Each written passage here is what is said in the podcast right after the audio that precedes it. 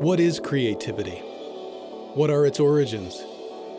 And how do we access creativity in our lives? This podcast explores the intersection of creativity, innovation, and everyday life. At this crossroads, we experience wonder and magic, and, if we're lucky, transformation. It's the quotidian.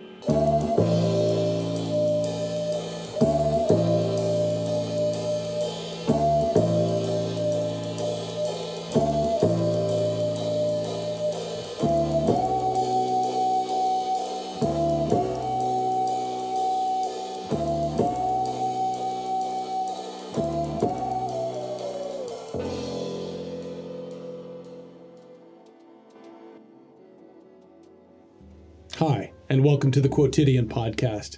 Thanks for being here. I'm Bradley Dennis.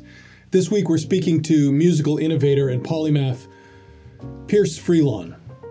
Pierce is an amazing person with a huge amount of talent, and I was particularly interested in speaking to him about his role most recently as a city council member in Durham, North Carolina's city governance. He brings something very unique to the table, which you don't see a lot of in current politics, and that is that creative mindset and perspective of thinking laterally across multiple possibilities in creative modalities. He speaks about that. He also talks a little bit uh, about the future and what he calls Afrofuturism. Uh, of particular note right now, it hadn't happened when we taped, but he and his mother have both received independent Grammy nominations for their amazing work. In particular, Pierce and his children's album, Black to the Future, which he recorded with four generations of Freelons. It's his daughter and son, it's him, it's his mother, Nina, and grandmother, whose name I'm forgetting, I apologize. It's an amazing work We'll link to that in the description below. So, first of all, congratulations, huge congratulations to the Freelon family, particularly to Pierce. Uh, we're thrilled, as is the entire Durham community. It's a, just an absolute nod to the wealth of creative work and talent that we have here, and it's a thrill to be even near him. So we were a little short on time at the end of the episode, uh, and I was unable to ask Pierce to direct our attention to where we can find links and more information about his most latest projects. So I'll do that here. In particular, you can go to www.piercefreelon.com. We'll link to that below. And there's a multitude of links to all sorts of stuff that he's done from uh, his most recent stuff, Black to the Future, the children's album, uh, his work with Beat Lab. There's all sorts of poetic work that he's done in the past. It's it's a cornucopia of, of talent and beauty. So please go check that out. But until then, thank you for being here and please enjoy our conversation here at the Quotidian with Mr. Pierce Freelon. Pierce Freelon, uh, welcome to the Quotidian. Thank you so much for being here. I really Thanks. appreciate it. Thanks for having me. Um, we're both uh, sons of Durham, North Carolina. I'm I grew up here. You grew up here. Uh, both of us are musicians, and I'm just absolutely attracted to to the work that you've done. I mean, with the Beast, um, I first came across your work in 2013. We actually have a mutual friend in John Casby. Um. When when you did uh, Heartbeats of Fiji, and and yep. the whole beat making lab. Um, and I'm really interested to talk to you about a couple things. Number one, your work as a teacher, teaching creativity and helping both underprivileged populations as well as as privileged in and and that role, but also your role as as a leader and and would be politician. Um, but before we get into any of that, you come from a really strong creative background um, Grammy nominated mother, um, world class award winning architect father. And I'm really curious. I mean, obviously, you grew up in a creative household. How how many kids do your parents have? How many brothers and sisters do you have? Uh, I'm the youngest of three. Youngest of three. So that that kind of puts another spin on this question: is how? I mean, obviously, you were supported creatively in your in your household growing up. How did you differentiate your own voice, and how did you find your own voice creatively growing up? Was that difficult, or did you find it easy? Uh, well, I think you know every person is as different as uh, as you know the shape of a you, do you ever you remember back in science class where they sh- zoom in on a snowflake and you see the different geometrical shape? Uh it's the kind of thing where when it's falling down from the sky it just looks like a big white poof. Uh but then as you as you peer closer the fingerprint of each individual is very unique. Um so i never had a problem uh, distinguishing myself. Uh, my siblings and I are very different. My parents are very different from one another, um, and uh, and we're different from them. That's the beautiful thing about when two people come together to uh, create children. You know, certainly you draw some genetic material from uh, from each of them, but there are also these kind of dormant genes that they pass on to you and you're like you know you've got your grandmother's charisma you've got your your aunt, great aunt's eyes um you know and so we're just this amalgamation of uh um thousands of individuals. I mean if you count back just eight generations you're talking about eight eight nine generations. You're talking about a thousand people um, who've contributed to you just genetically. Uh, and then we have uh, there's this lady um, who's a, a, mentor and a friend, and another Durham Durhamite uh, named Omisade Burney-Scott, who talks about um, we have our ancestors genetically, and then we have our ancestors and our cultural through line, and um, those are the folks uh, in our community um, and the folks who we study, admire, emulate, that um, kind of uh, contribute to the cultural genetic makeup of who you are. And mm. for me, uh, those people included people like Baba Chuck Davis of the African American Dance Ensemble. Um, I remember him well. You know, yeah. I mean, there there's just so many folks I used to play with him at uh, ADF and summers. Would go out there and, and play the Junjun with him and a good friend of my family's, uh, Jimmy Williams, who was one of his dancers. Oh, great! Yeah, I mean, what a what an impact! So much of the work I was doing with Black Space um, and Beat Making Lab before that, and Poetic Justice before that, was um, you know, I wasn't doing architecture like my dad. I wasn't singing like my mom. I was doing community cultural movement work like Baba Chuck, who was a mentor. And um, I really saw the power in what he was doing. So, yeah, I mean, I think, uh, I think that's it. Uh, I didn't, I never struggled to make myself, uh, you know, feel different or to stand out or how do I I just lived uh, into um, into a purpose that was kind of co-defined by the wonderful folks I had around me. And speaking of that that lineage and tapping into it, do you do you find yourself engaging any sort of ritual or process that that taps into that or perhaps sure. different identities for different projects. How do you how do you engage with that that lineage that you're talking about? Well uh, i think a lot of it for most of my life was uh, intuitive. Um, you know in fact some of it i resisted. Uh, one of my biggest um, one of my biggest ancestral influences is my grandmother uh, queen mother frances pierce and when I was little and she was trying to be all pro black, I found it annoying. It was like you're doing the most right now and it's embarrassing, you know. Um, but what she was doing is she was planting seeds within me that uh, took years to germinate and come to fruition. And so before I know it, um, this lady who used to be the bane of my existence when she would show up in a space in a big, colorful dashiki and, you know, be making friends with random strangers. We're talking to everybody. We walk by, she's making friends. Everywhere is like church to her.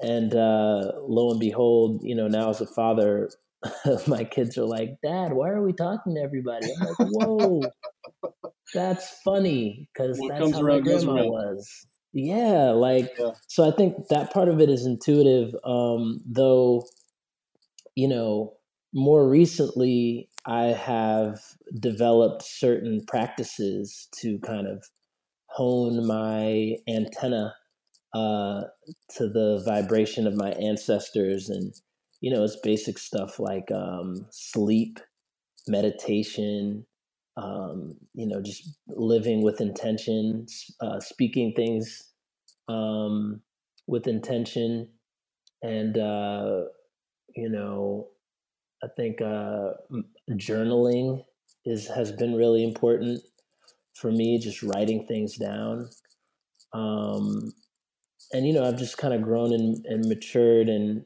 these tools uh, have helped take what was intuitive or kind of what feels natural and has turned it into a you know a practice. I like you know i meditate every day. I do yoga every day uh, at least 20 minutes. Uh, if i skip a day i'll do 40 minutes the next day. I try to just have that be a discipline that um, that helps me focus uh, those energies and you know i make my bed every day i i um, which is something i saw on instagram this army generals like, you wanna you wanna be excellent, make your bed every day. I was like, oh, that's interesting. You know, like for years I just hop out of bed and wherever the sheet falls, it falls. But now, uh, probably for the past six, seven years, um, I, I, make my bed every day, and and it's something that helps me. Um, you know, you know, you accomplish on the on a on a what do you call that? A uh, chemical level you know you've accomplished something it releases endorphins there's like physiological things that happen when you accomplish a goal mm-hmm. and it's nice to start the day with that you know that boost of um of uh accomplishment even if it's a small one and it helps set the tone that you want to replicate throughout the day so anyway different stuff like that yeah. um has helped me kind of uh tune my antenna i guess i, I would say that's fascinating yeah, I, I had the exact same thing about 12 years ago, engaged in a, with a mentor who was one of the first two things he said. He said, the first one, take a picture of yourself as a kid and put it somewhere where you'll see it every day so that you get to have a one on one with that dreamer, with that person that had those aspirations and that you can reconnect with. And he said the second one is make your bed. And that's the same thing. Every day you mm. pass by it, you see it, you know it's something it's an accomplishment no even if the day goes to hell you've done that mm-hmm. that's brilliant yeah you know what, what what you said just made me think of another one i was talking to my mom last night and she told me one that i think i, I might try start trying she said you cup your hands like you're you know holding some water and you speak your name into your palms your whole name. So for me, Pierce Randall Freelon. I don't usually use my middle name, but you speak your whole name. She said it's particularly powerful for women who may have changed their name. Maybe they got married, changed their last name. Sometimes, if you do change your last name, you drop your middle name. Um, or even people who get married and don't change their last name may alter their name in some way. So, anyway, you speak the name on your birth certificate into your hands and then you wash it over you like as if you were doing like a little bird bath um, and she has found that to be a powerful similar kind of reminder of who you are and that younger version of yourself feeling uh, empowered to uh, to wash their curiosity, imagination, and and spirit of joy uh, all over yourself. So that was uh that was another interesting practice. Naming things has power, absolutely. That's a mm-hmm. that's a good one. I, I think I'll start doing that one as well. I'm curious from your perspective. Um, the word creativity is is used a lot in our culture, um, oftentimes directly associated with art, artists, and is is kind of marginalized. How how do you think of or define creativity? Yeah, uh, I mean, listen, I, I think that it's it, it, the way that society has marginalized the word as as you've described is inaccurate. I think more people are creative. Oftentimes, we hear people say, "Oh, I don't have a creative bone in my body. I'm not creative at all," and it uh, it's not true. I think that we improvise every day. This conversation is improvised. It takes creativity to have a conversation with someone, to listen to what they say, react. That's improvisation. It's the same thing that a soloist does when they're, um, you know, performing in a jazz band. Uh, and it takes creativity. Um, parenting requires creativity. You know, this new life comes into the world, and you don't have a script or blueprint uh, about how to raise this being. Um, and so you improvise. Some, you know, there are some things that that are scripted, but most of life is unscripted. Um, and uh, and it takes a village. It takes collaboration. You don't do it alone. That's another thing about creativity. I think there are certain aspects of creativity that you can do in a silo, and that's important and can be really special and sacred and healing. But um, I think the the best art is uh, and creative processes are are shared. Um, that's just the nature of our communal species, and um, you know, a marriage. I've been married for wow, going on 14 years, and that takes creativity. It takes the ability to listen, to improvise, to speak, to to step back, step forward, um, and and I oftentimes uh, hear the the symphony of our marriage. Um, you know, you know, and sometimes I'm like, dang, we really need to shed. You know, as a musician, uh, that's what we call practicing. You know, sometimes you need to put the work in to to hone your instrument so that you can play in harmony with others. Uh, yeah, and sometimes it just sounds terrible because that's uh, that's the nature of what you bring to the space on any given day. So yeah, I don't. I mean, if you cook, well, you know, I, I think cooking is another one. Though people do consider the culinary arts an art, um, and they they name it as that. But I don't think most people who uh, you know who look in the pantry or the fridge and pick these things and put them together and whip it up. I don't think they consider that art. You know, outside of the the context of like I'm going to study it. You know, like those things are examples of creativity, of improvisation, of um, that spirit of. Uh, it's really like a, at Black Space we call it like the God power because um, you know regardless of what your beliefs are, uh, you know there's the idea of of like there was nothing but now there's something. I've created something out creative. of nothing. Yeah, you are a creator. That is the primary essence of a celestial being is that oh let there be light you know and and that while you can't make a sun uh, burst into the void uh, or do the big bang or any of the other things that um, you know people associate with uh, with a creator on the macrocosmic sense you can absolutely you know take an idea and and make it manifest. Uh, and, and in that regard, you know that that is a divine power, uh, in my opinion. And and it's not lost on me too that oftentimes we associate the an idea with a light coming on, right? Let there be light. Like when the idea comes, suddenly something's illuminated too. Well, I was um, kind of back to the, the the first point that you made that a lot of people don't think that they're creative, but just mm-hmm. the fact that we're improvising with language coming up we've got this mm-hmm. vocabulary of 10,000 20,000 words or however many and we're picking and choosing in order to express something that was uh, the first time that I'd heard that I think I was I, I heard Noam Chomsky talking about linguistics of all things mm. which to my mind is not a creative pursuit. It's a very rote thing that that you know you look at there's words and it's a science and and he was saying just the fact that people can communicate is is highly creative and and that kind of mm. blew my mind in a lot of ways.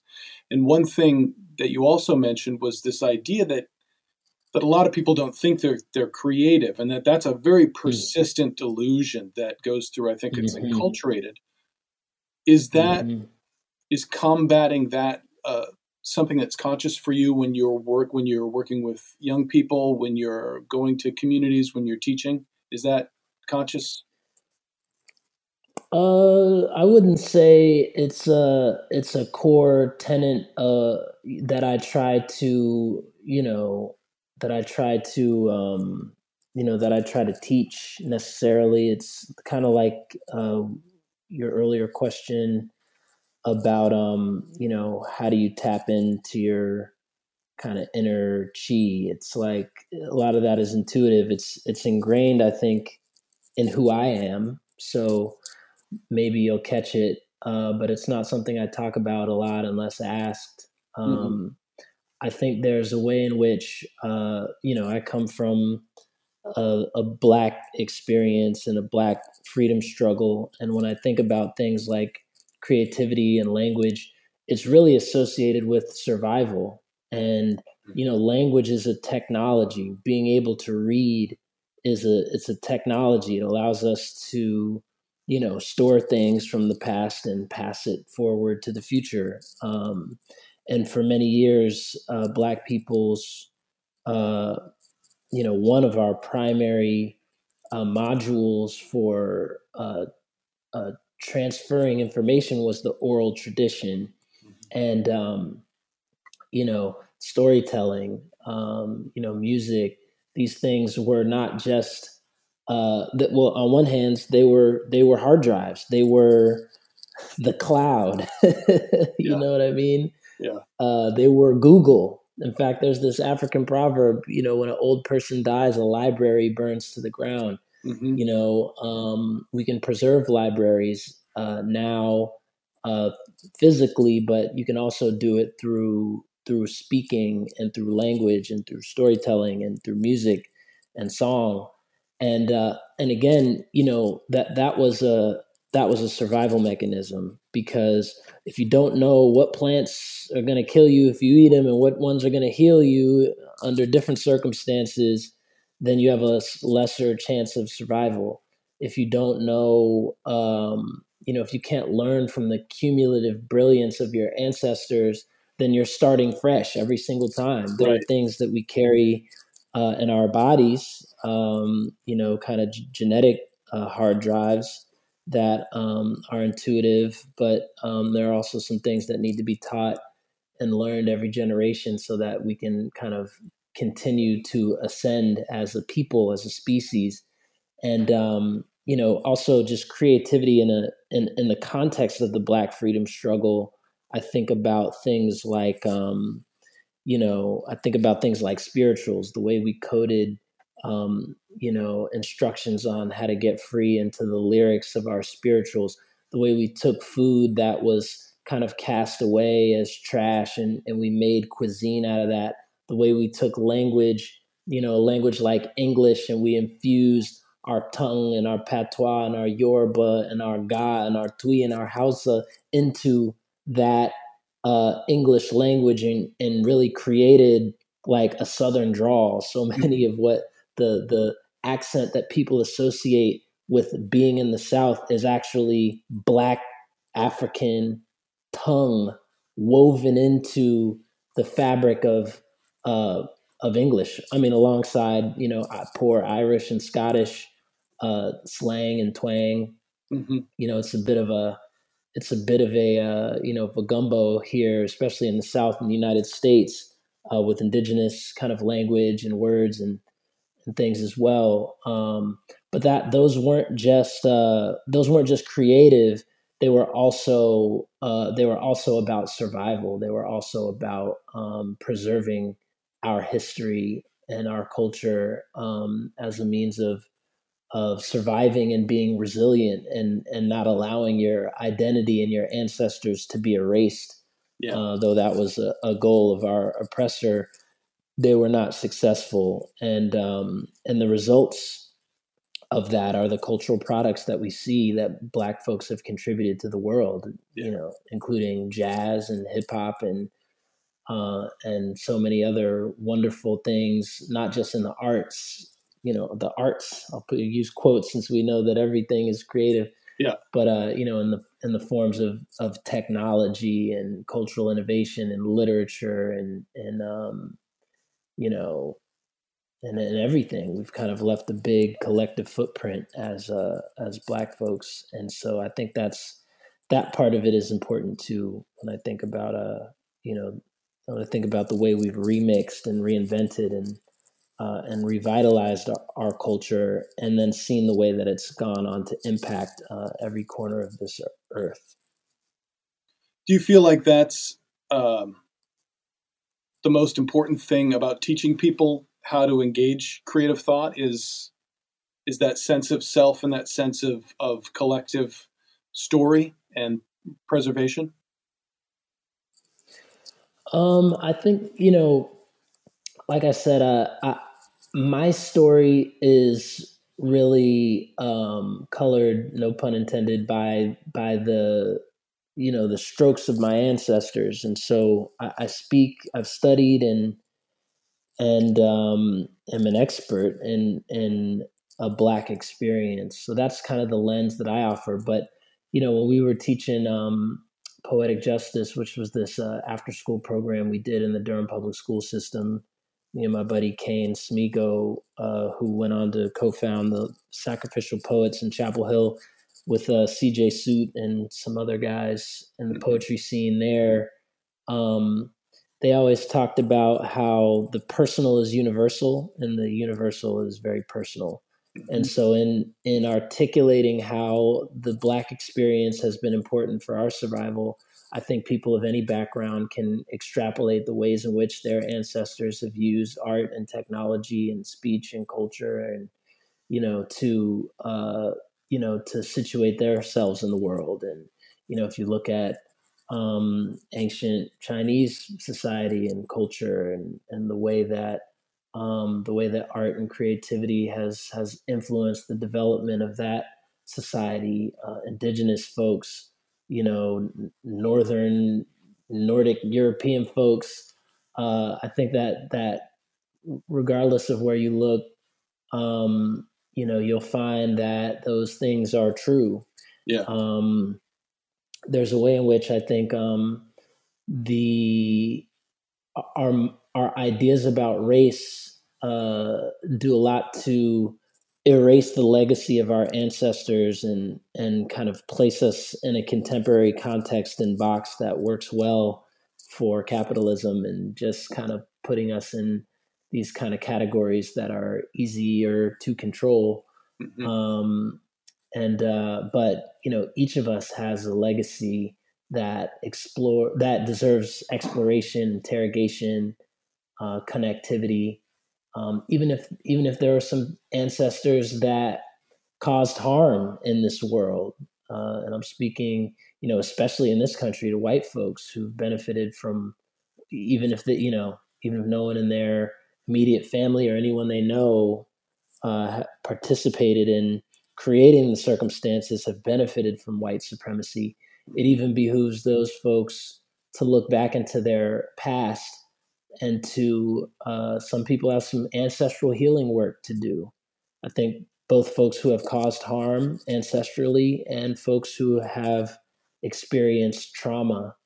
Um, it's really, really important to know who you are, where you came from, and to uh, and to to carry that legacy forward and, to do the healing work that's necessary for us to uh, to co-create a better future.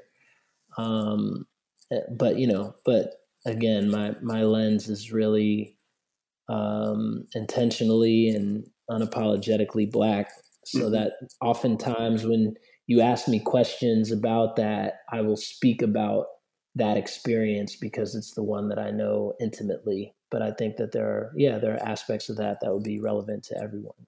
Absolutely, and it's it's not lost on me either that that work of ancestral healing and connection requires an active imagination and a creative component in order to to connect to that place internally ancestrally whether you know it's your your living memory or the cellular memory that you carry with you, um, that, that those reverberations can't be heard unless you're engaging in an intuitive pursuit, I think.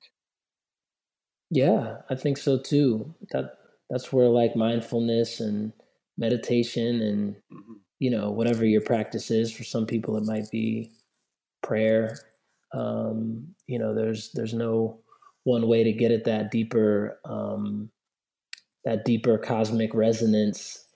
Um, but yeah, I, I, do think it's an important pursuit uh, if we want to if we want to build a better world than than the ones that our ancestors uh, struggled through. Yeah, is that did that at all come into play when you sought public office? I mean, speaking also as an artist, I can't think of anything more antithetical to my own artistic process than than working in a civic capacity like that. And that's that's obviously speaking for me. So I'm curious for you. You sought the mayorship at what is it, 2017, I think. Um, mm-hmm. Um, and up till that point, you, as far as I can tell, you'd been working primarily as as a musician, as an artist, as a teacher, um, what were some of the things that that led you to to jump into that public sphere in in such a big way?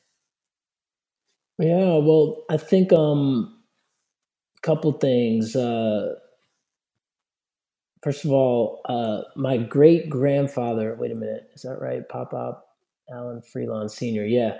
So my great grandfather on my dad's side. So this is my dad's grandfather, paternal uh, Allan Freelon Sr. was a Harlem Renaissance Impressionist painter. He was an educator in the uh, Philadelphia uh, system. And, um, you know, I, I knew the artist side of him. I didn't know until after I ran for mayor that he also ran for uh, ran for uh, his state general assembly in 1949. Uh, I didn't know that story, but it didn't surprise me. Yeah. Um, also, my my grand my paternal grandfather ran for school board and city council in Cambridge, Massachusetts. Um, again, not a big part of his life that we talk about often, but it, it didn't surprise me. I mean, here's and the thing: like picking up those those genetic threads, those historical threads that you're talking about, even even intuitively. It sounds like. Yeah, I mean, just like I talked about, kind of the my Afrocentric grandmother. Um, you know, there were aspects to the seeds that she planted that uh, I was unaware of at the time had taken root within my spirit in a deep way. Um, but I mean, at the at the end of the day, at the beginning of the day, rather, I think it's depending on how you look at it. It's the uh, it's really empathy and wanting to create a better world for yourself and your community. So you see that in an, in an educator, you know, somebody who works with young people and teaches and mentors um, I think you see that in art, um, not all art, but uh, a lot of it, and particularly the art that my great grandfather made and that I strive to make is really about healing and community and uh, education and solidarity and uh, joy. You know, those things are things that are missing in our public civic square. And, uh, you know, last night I had my last city council meeting. I, I didn't run for reelection this year and we'll be moving back into a primarily creative uh, lane. But um, as I reflect on the service that I've uh, offered the city of Durham as a member of city council, uh, the thing that that really um, underscores uh, my time is that having a creative voice in a in a space where uh, resources are allocated where folks are grieving a lot of times you know you hear from folks when something's wrong when somebody gets hurt or shot or killed uh, when somebody uh, is about to be evicted from their home uh, when somebody uh, somebody's water main bursts and um, you know their house that they've lived in for 50 years is, is has been soaked and is full of mold. You know they, they reach out to you under these desperate circumstances and that is a time where someone with empathy and creativity and um, is really necessary. And i don't see and in, and, and in terms of envisioning and manifesting a future you need someone in the room who can think outside the box uh, when i first got into office i had all these kind of, or sorry, when I first ran for office, I had all these crazy ideas that people thought were so unreasonable and not feasible. Um, a lot of those ideas that people were kind of writing off as phantasmagorical are actual policy now, today. Wow. Things like guaranteed income. When I brought that up in 2017, how are we going to pay for it? This isn't economically feasible. This is going to cost millions of dollars that we don't have and you know it didn't those naysayers didn't stop me from articulating a vision. And then you know 3 years later unbeknownst to to anybody on Durham City Council the founder of Twitter Jack Dorsey's like hey I want to do a a, a a guaranteed income pilot a, across the country. Here's 15 million dollars. Get it going.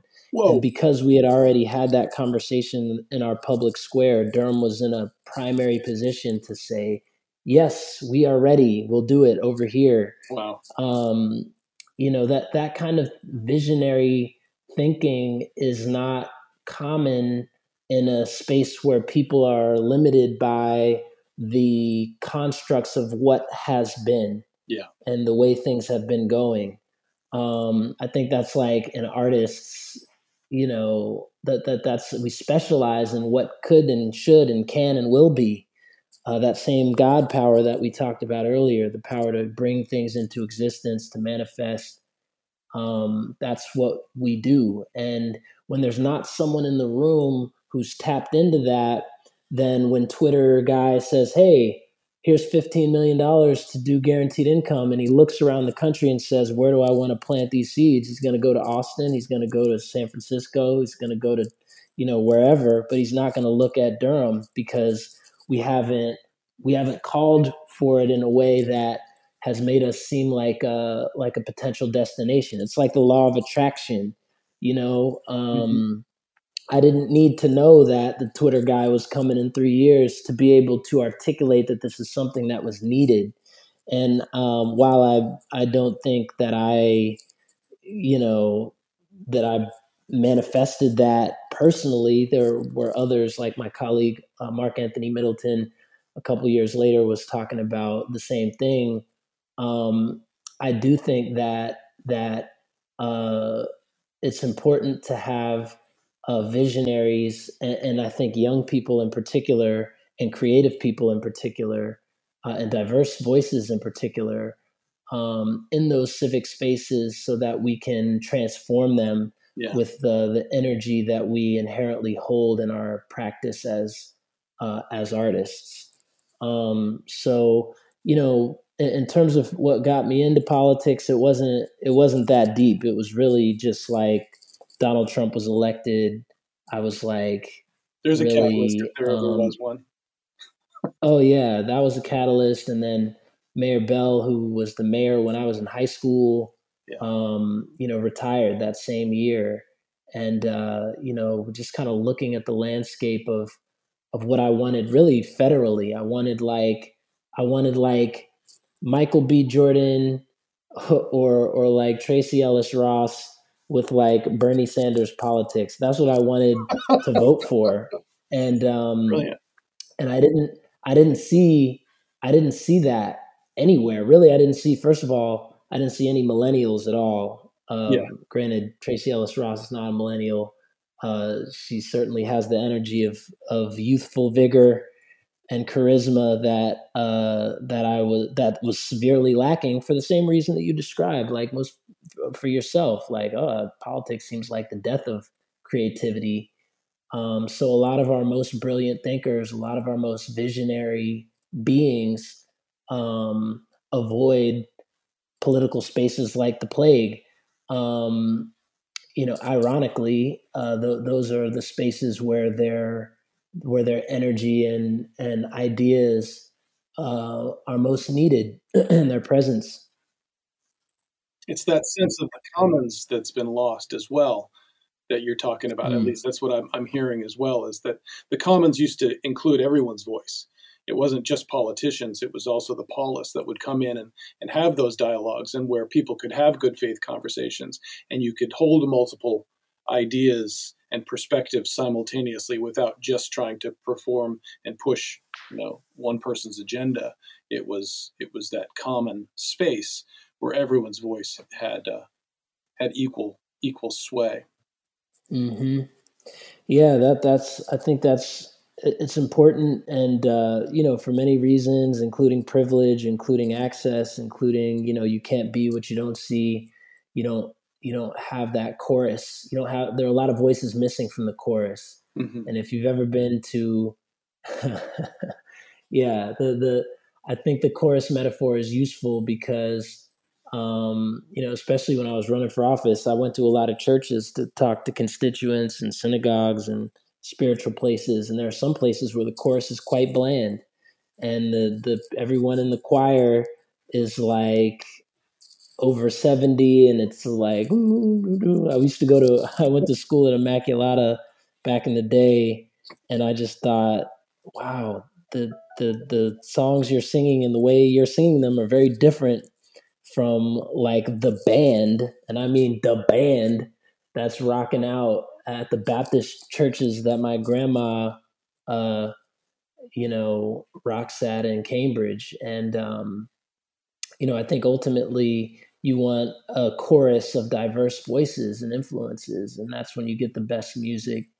Um, but, you know, when I looked up in 2017, you know, post Trump, trying to make sense of the fact that we didn't have anyone in politics who looked or thought remotely like me, um, I, I look down from federal to state. Anyone in the federal? No. At the state? No. At the local? No. Our Durham city government at that time had a median age of like 65 years old. Um, really? You know, and and meanwhile, the median age in Durham was like 32, 33. It was my age. Yeah. And um, I was like, you know, not just youth, but the, you know the, the, the chorus you want to be diverse in a myriad of ways not just young and old. Yeah. But um you know different perspectives different backgrounds. So i, I threw my hat in the ring uh, on that basis. And and then you know my intuition my ancestors everything we've talked about played a role in in defining what that experience would come to mean for me. Um, yeah. Do you feel like now that you're stepping out of that ring well, there's two parts to this question. One, do you feel like you've left an influence there that's has some lasting impact in terms of that imaginative imaginative thinking that you're talking about? That sort of artist in office. I think you mentioned in an interview. Um, and then the second yeah. part of the question is hmm. now that you're, I'm assuming you're getting back into your musical career. Obviously, you've got this amazing album coming out. That is that the way that you're trying to affect change? Let me I'll, I'll separate those questions so yeah the first question uh, regarding the impact i absolutely think uh, my presence on durham city council has transformed the council I can say that with confidence, and I think my colleagues would agree. Um, having my perspective as uh, as someone who's tapped into his ancestors and vulnerability was was different. Mm-hmm. Um, and, and, not to say that my colleagues aren't. It, it's just different. My my approach was different. Um, the ideas that I brought to the table were different. Uh, and from when I when I was running for mayor in 2017 to now, uh, as a serving city council member, I absolutely feel like my presence has been transformative. Um, and uh, and I hope that it will open the door and pave the way for other uh, creatives to get some access to the space because it's so important that um, that our voices are heard. The last question I have for you is, what is the question that's not being asked right now? The question that's not being asked. Um, hmm. What is the question that's not being asked right now? So the word that's coming up for me is future. I, am not sure what other words uh, ornament the front, back, or side of that particular word, but um, I think what you know, that's really it. Future question mark. Maybe that's it. Um, uh, that's the question I think that I that I um, ponder. It's a question that is the subject of a lot of the um, spaces that I occupy creatively, politically, uh, as an educator. It's really about the future, nurturing future leaders and talent, um, creating f- policies that will impact the future um, thinking about kind of legacy through my art, through my children. Um, yeah, that's it. Future. Question mark. Brilliant. Pierce Freelon, it's an honor and a privilege to have you here. Thank you so much for your time.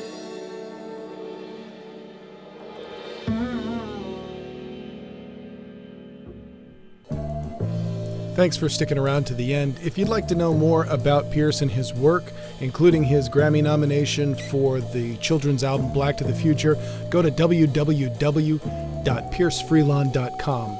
And for more information about what we do, Carolina Commons and the Quotidian, go to carolinacommons.org or thequotidianpod.com. Thanks for being here. See you next time.